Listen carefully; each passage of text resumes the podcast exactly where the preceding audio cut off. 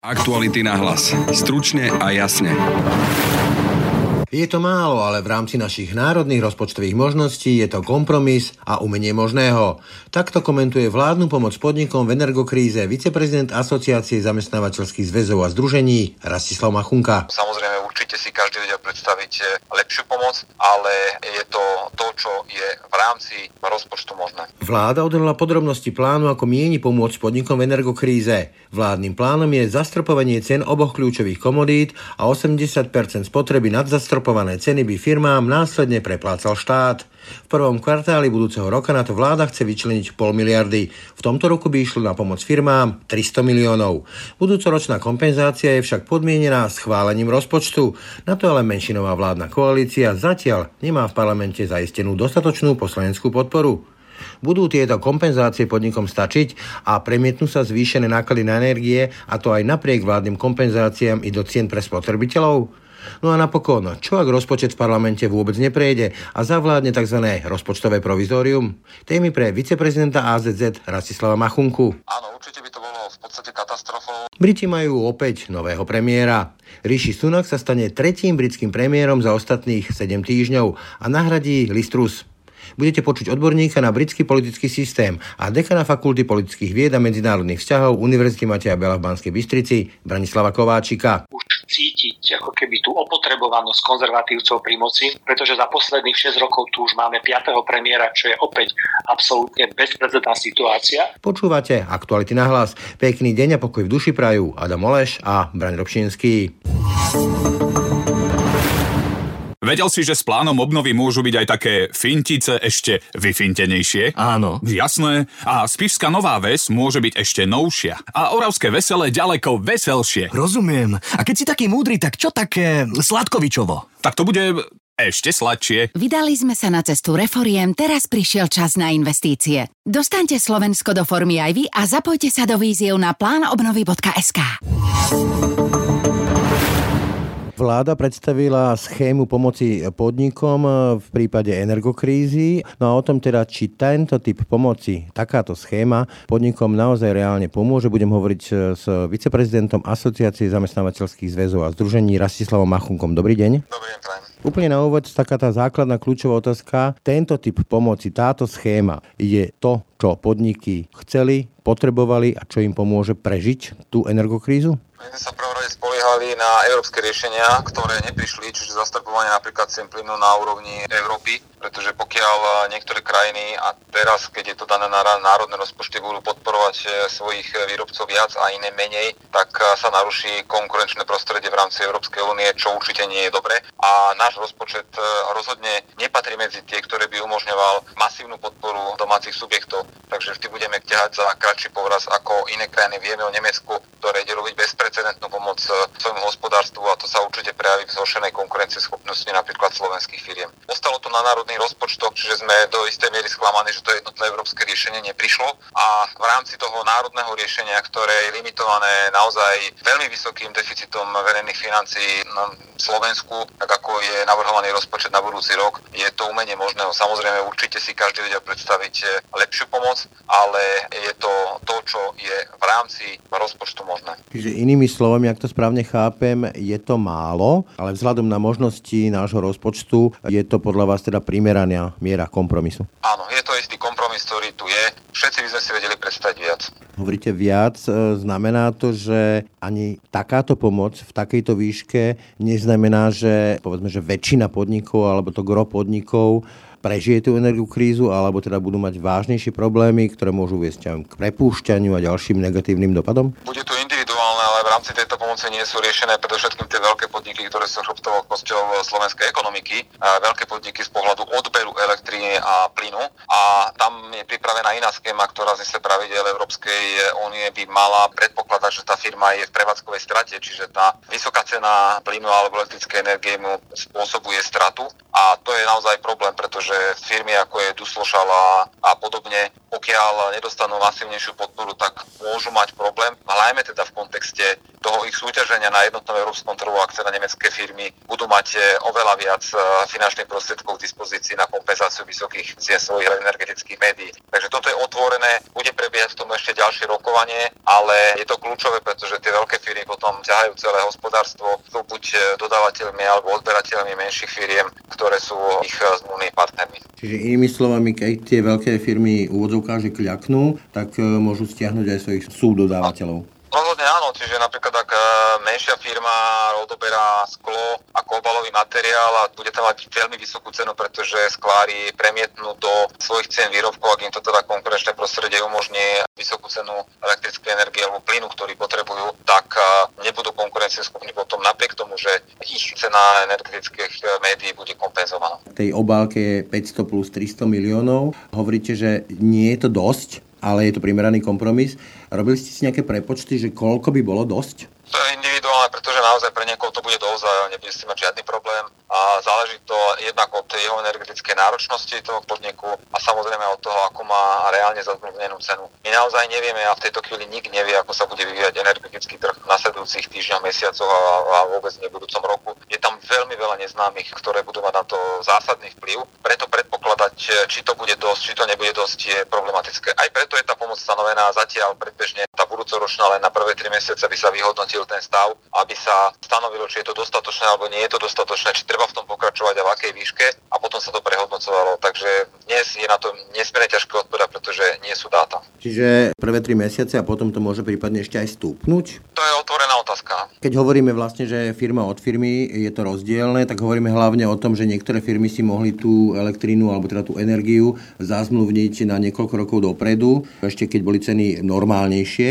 a niektoré na to čakali a bohu bohužiaľ e, vystihli ten trh v tom e, maxime, hej? Áno, ale aj tie firmy, ktoré mali zazmluvnené, a to je náš prípad, na dlhšie obdobie a prišlo razantné zvýšenie napríklad ceny elektrické energie, tak im dodávateľ vypovedal zmluvu a museli im zazmluvniť e, za vyššie ceny, ktoré v tom čase boli aktuálne. Takže ani to nebolo receptom na, alebo istotou pre nezvyšovanie cien elektrickej energie alebo plynu.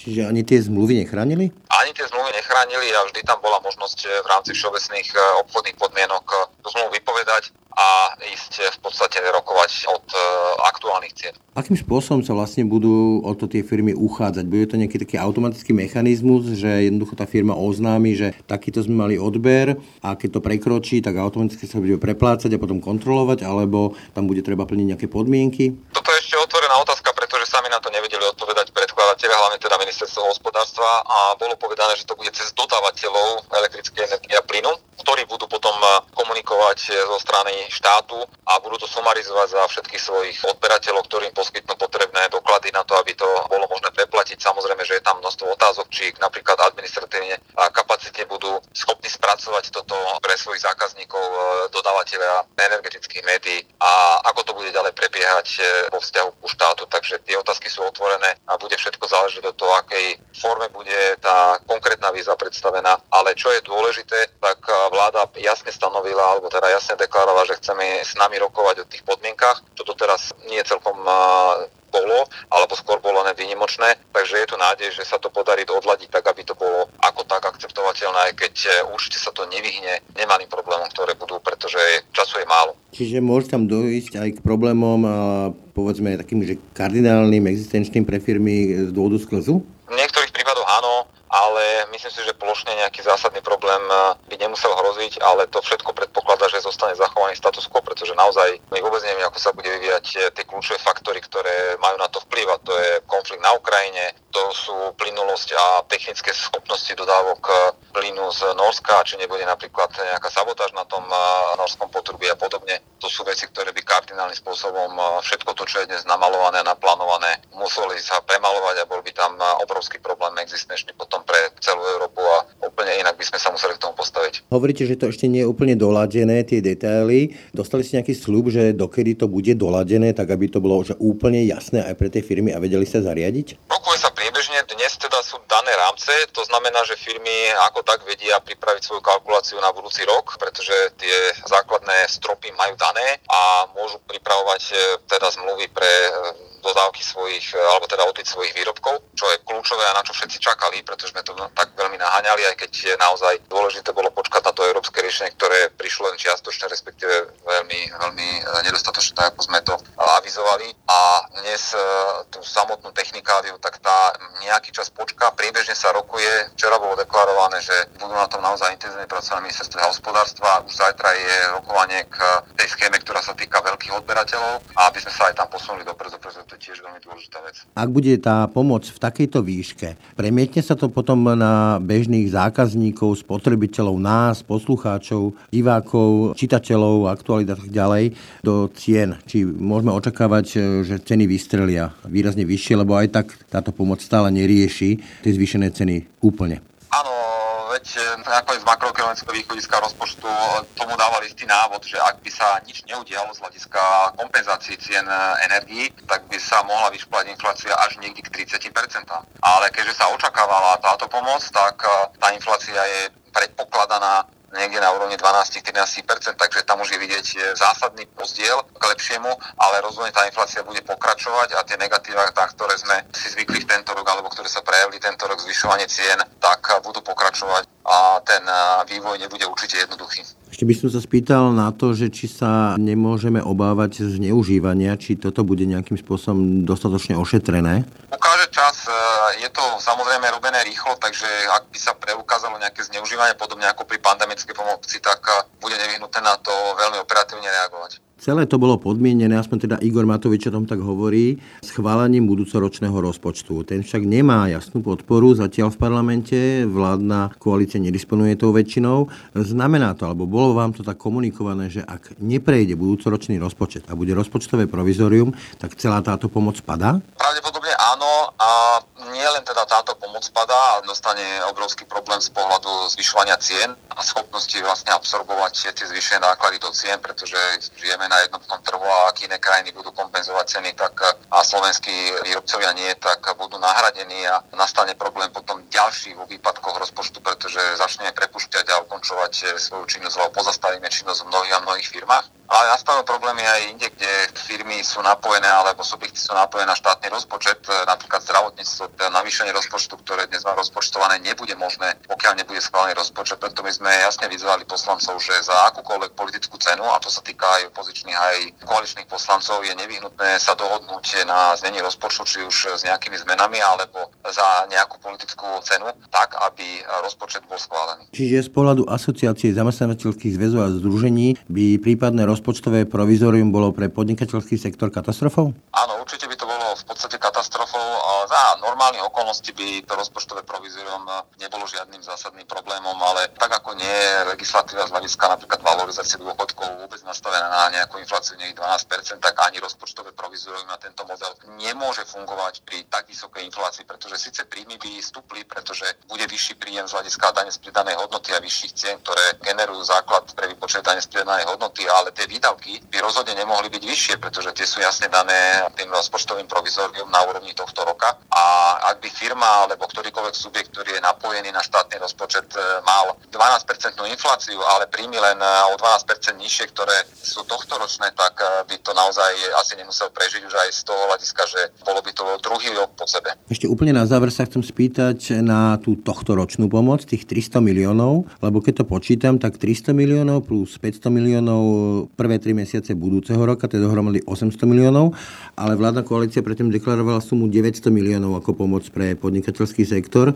Kde sa tam stratila tá stovka, alebo teda ako to presne znie ten súčet? To je ťažké povedať, ako to bude naozaj z hľadiska rozpočtu, pretože tam je stanovená nejaká suma, ktorá sa týka kompenzácie cien energií a tam je schované aj teda pomoc podnikateľským subjektom. Vôbec napríklad nie je v tom riešené zdravotníctvo, ktoré má úplne iné parametre z hľadiska štátneho rozpočtu, ktorý je schválené, tak eh, zdravotnícke subjekty počítajú so stropom niekde na úrovni 50 eur plyn a elektrickú energiu 120-130 eur a to je niekde úplne inde tých kompenzačných eh, stropov, ktoré sú v tejto schéme, takže tam bude treba opäť sa vrátiť k tomu, ako bude riešené zdravotníctvo a tiež to má ísť z týchto prostriedkov, ktoré sú určené ako rezerva na zvýšenie ceny elektrickej energie a plynu. Takže tých otázok je tam veľmi veľa. Suma, ktorá je na to určená, je tak všeobecne daná v zákone štátneho rozpočte, čo teda rozumiem výhradám tých, ktorí kritizujú tento rozpočet, že to môže byť aj lepšie spracované, ale je to tak, ako to je. Ale už technicky si to chcem ujasniť. Tých 199 elektrína, 99 plyn ako strop, to sa bude počítať ako no. samostatne alebo dokopy, alebo akým spôsobom vlastne tá firma to bude vykazovať? No, no samostatne za elektriku, samostatne za plyn, ale potom je tam ten strop, ktorý je na budúci rok 100 tisíc eur za mesiac spolu za obe média a 250 tisíc za mesiac e, na tento rok. To je tá maximálna pomoc? To je tá maximálna pomoc, ktorá môže byť daná. Ona je teda na nás pravidel Európskej únie. Toľko Rastislav Machunka, viceprezident Asociácie zamestnávateľských zväzov a združení. Ďakujem za rozhovor. Pekný deň želám. Briti budú mať nového premiéra. Potomok indických migrantov Rishi Sunak sa tak stane prvým premiérom z etnickej menšiny. Aký bude mať vplyv jeho zvolenie na Britániu? Na to sa opýtam odborníka na britský politický systém a dekana fakulty politických vied a medzinárodných vzťahov Univerzity Mateja Bela v Banskej Bystrici Branislava Kovačika. Dobrý deň. Dobrý deň. Rishi Sunak sa stane tretím britským premiérom za posledných 7 týždňov a nahradí Liz Truss, ktorá vládla len 45 dní. Aké boli vlastne dôvody tak rýchleho konca britskej premiérky? Tých dôvodov je samozrejme eh, viacero. V prípade Listrasovej to bola situácia, ktorá eh, v podstate nastala krátko po jej zvolení, kedy získala dôveru konzervatívnej strany ponukou veľmi ambiciozného programu, ktorý v sebe kombinoval jednak veľké daňové škrt, predovšetkým daní pre korporácie, ale samozrejme v sebe obsahoval aj veľké verejné výdavky. Británia, podobne ako ostatné európske krajiny, bojuje vysokou mierou inflácie, energetickou krízou, rastom cien, respektíve úrokových sadzieb na hypotéky. A celý tento je program, ktorý bol, alebo na ktorý upozorňovali odborníci, že bude v praxi veľmi ťažko realizovateľný, sa veľmi skoro ukázalo ako problematický. Dramaticky zareagovala na túto situáciu britská Libra a svetové finančné trhy a Listrasové nezostávalo nič iné, len veľmi skoro prehodnotiť väčšinu svojich ekonomických krokov a teda toho hlavného svojho programu, ktorý chcela ona využiť a de facto musela začať robiť presný opak toho, čo slúbila.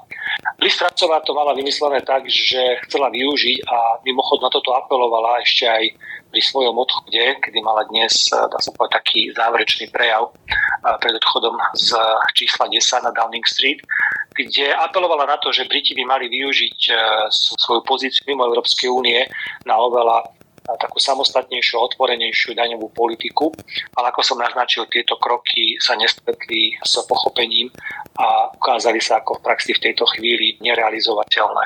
To samozrejme vytvorilo veľký tlak na konzervatívnu stranu, a de facto, ako to bolo v prípade aj predchádzajúceho premiéra, boli to práve predstavitelia vlastnej politickej strany, ktorí vnímali jej kroky ako kroky, ktoré škodia Spojenému kráľovstvu, ale takisto škodia aj konzervatívnej strane a preto sa rozhodli a vytvorili tlak, aby z tejto pozície odstúpila. Možno taká ešte jedna poznámka my teraz veľmi radi zdôrazňujeme, že Strasová je najkračšie slúžiaca premiérka v britskej histórii.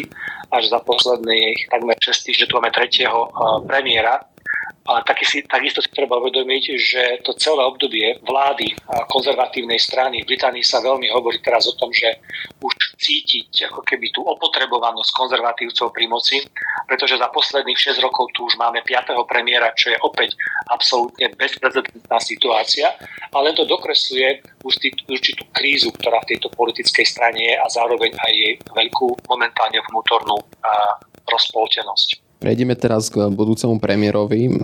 Kto je vlastne Rishi Sunak, ktorý bol na začiatku veľkým podporovateľom Borisa Johnsona, no zároveň jeho odchod z ministerstva financí dopomohol práve k rezignácii? Rishi Sunak je predovšetkým veľmi, dá sa povedať, úspešným politikom takej tej novej generácie. A čo je v jeho prípade celkom zrejme, keď nebudeme teda hovoriť o úplne tom celom jeho pôvode alebo tej genéze, práve ste zdôraznili, že to bude prvý britský premiér etnického pôvodu. Mimochodom, to je niečo, čo skôr upozorňuje v zahraničí, než my u nás doma.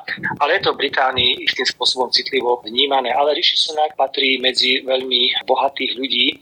Predovšetkým sa veľmi často skloňoval aj, skloňovala jeho manželka, ktorá je dcerou jedného z najbohatších Indov a teda tým pádom aj Rishi Sunak cez svoju manželku patrí k jedným z možno najbohatších premiérov britskej, britskej histórii. Mimochodom tomu bolo trošku aj vyčítané v minulosti, keď, pozíci, keď pôsobil v pozícii britského ministra financí, že vlastne ako on môže celkom dobre chápať všetky tie kroky a opatrenia, ktoré smerujú k tým jednoducho tým slabším sociálnym skupinám, keď on sám vlastne pochádza z takto extrémne bohatej rodiny. E, samozrejme, čo tam bolo veľmi výrazne zdôrazňované, boli aj obchodné aktivity, ktoré realizovala jeho manželka a až po tom verejnom tlaku v podstate začala Británii vôbec platiť dane a tak ďalej. Čo je ale pre nás podstatné, že kým Rishi Sunak momentálne je, je to osoba, ktorá jednoznačne má momentálne medzi členmi konzervatívnej strany v dolnej komore britského parlamentu najväčšiu podporu. To sa ukázalo už pri tej predchádzajúcej voľbe, kedy v tom vnútrostanickom výbere ktorý nakoniec skončil súbojom Listrasovej a Riši Sunaka. Pokiaľ by išlo o hlasovanie len medzi členmi parlamentu, tak Sunak tu mal dlhodobo najväčšiu podporu. V minulosti on bol veľmi výrazným podporovateľom Borisa Johnsona, bol to tvrdý stupenec Brexitu. Nastane druhej v situácii, kedy už britská vláda aj z princípu kolektívnej zodpovednosti a jednoty pri vládnutí ďalej nebola ochotná ako keby znášať tu tie politické škody, ktoré boli spôsobené činnosťou Borisa Johnsona. On ako jeden z takých prominentných členov vlády, tým, že dal tú rezignáciu, tak de facto ten celý proces, ako by sme mohli povedať, e, nie že odštartoval, ale dodal mu zásadnú vážnosť, pretože tých ministrov, ktorí rezignovali, bolo viacero, ale práve takýto významný minister a zároveň aj minister, ktorý sa tešil širokej podpore v dolnej komore britského parlamentu, čo sa ukázalo aj pri tejto voľbe, čomu sa možno ešte dostaneme, tak túto podporu naozaj medzi predstaviteľmi konzervatívnej strany v parlamente mal. Ako to bude teraz v rámci novej vlády, ktorú bude najbližšie zostavovať, to uvidíme, ale myslím, že on si uvedomuje, že okrem tých ekonomických úloh, ktoré pred ním stoja, veľmi neľahkých rozhodnutí, ktoré zo sebou môžu prinášať aj vysokú mieru nepopularity, jednou z tých dôležitých úloh jeho ako lídra konzervatívnej strany bude aj to, aby sa pokúsil do istej miery zjednotiť konzervatívnu stranu. Tu sa práve ukazuje tá kontroverznosť osobnosti Borisa Johnsona, ktorý pravdepodobne by tú podporu získal na to, aby vôbec mohol kandidovať na lídra konzervatívnej strany, ale sám si uvedomil, že je príliš kontroverznou osobnosťou, ktorá veľmi rozdieluje tú konzervatívnu stranu a bolo by pre neho oveľa ťažšie čokoľvek presadiť, dokonca medzi svojimi vlastnými poslancami, než to bude v prípade Rishi Sunaka. Ako ste spomínali, Rishi Sunak sa stal premiérom práve vďaka veľkej podpore konzervatívnej strany. Opozícia ale spomína, že je to premiér bez legitimity, keďže nebol zvolený. Ako to vnímate vy? To je opäť taká veľká zvláštnosť britského politického systému. V Británii eh, de facto môžete byť premiérom dovtedy, dokedy ste lídrom tej dominantnej politickej strany, ktorá má väčšinu v dolnej komore britského parlamentu.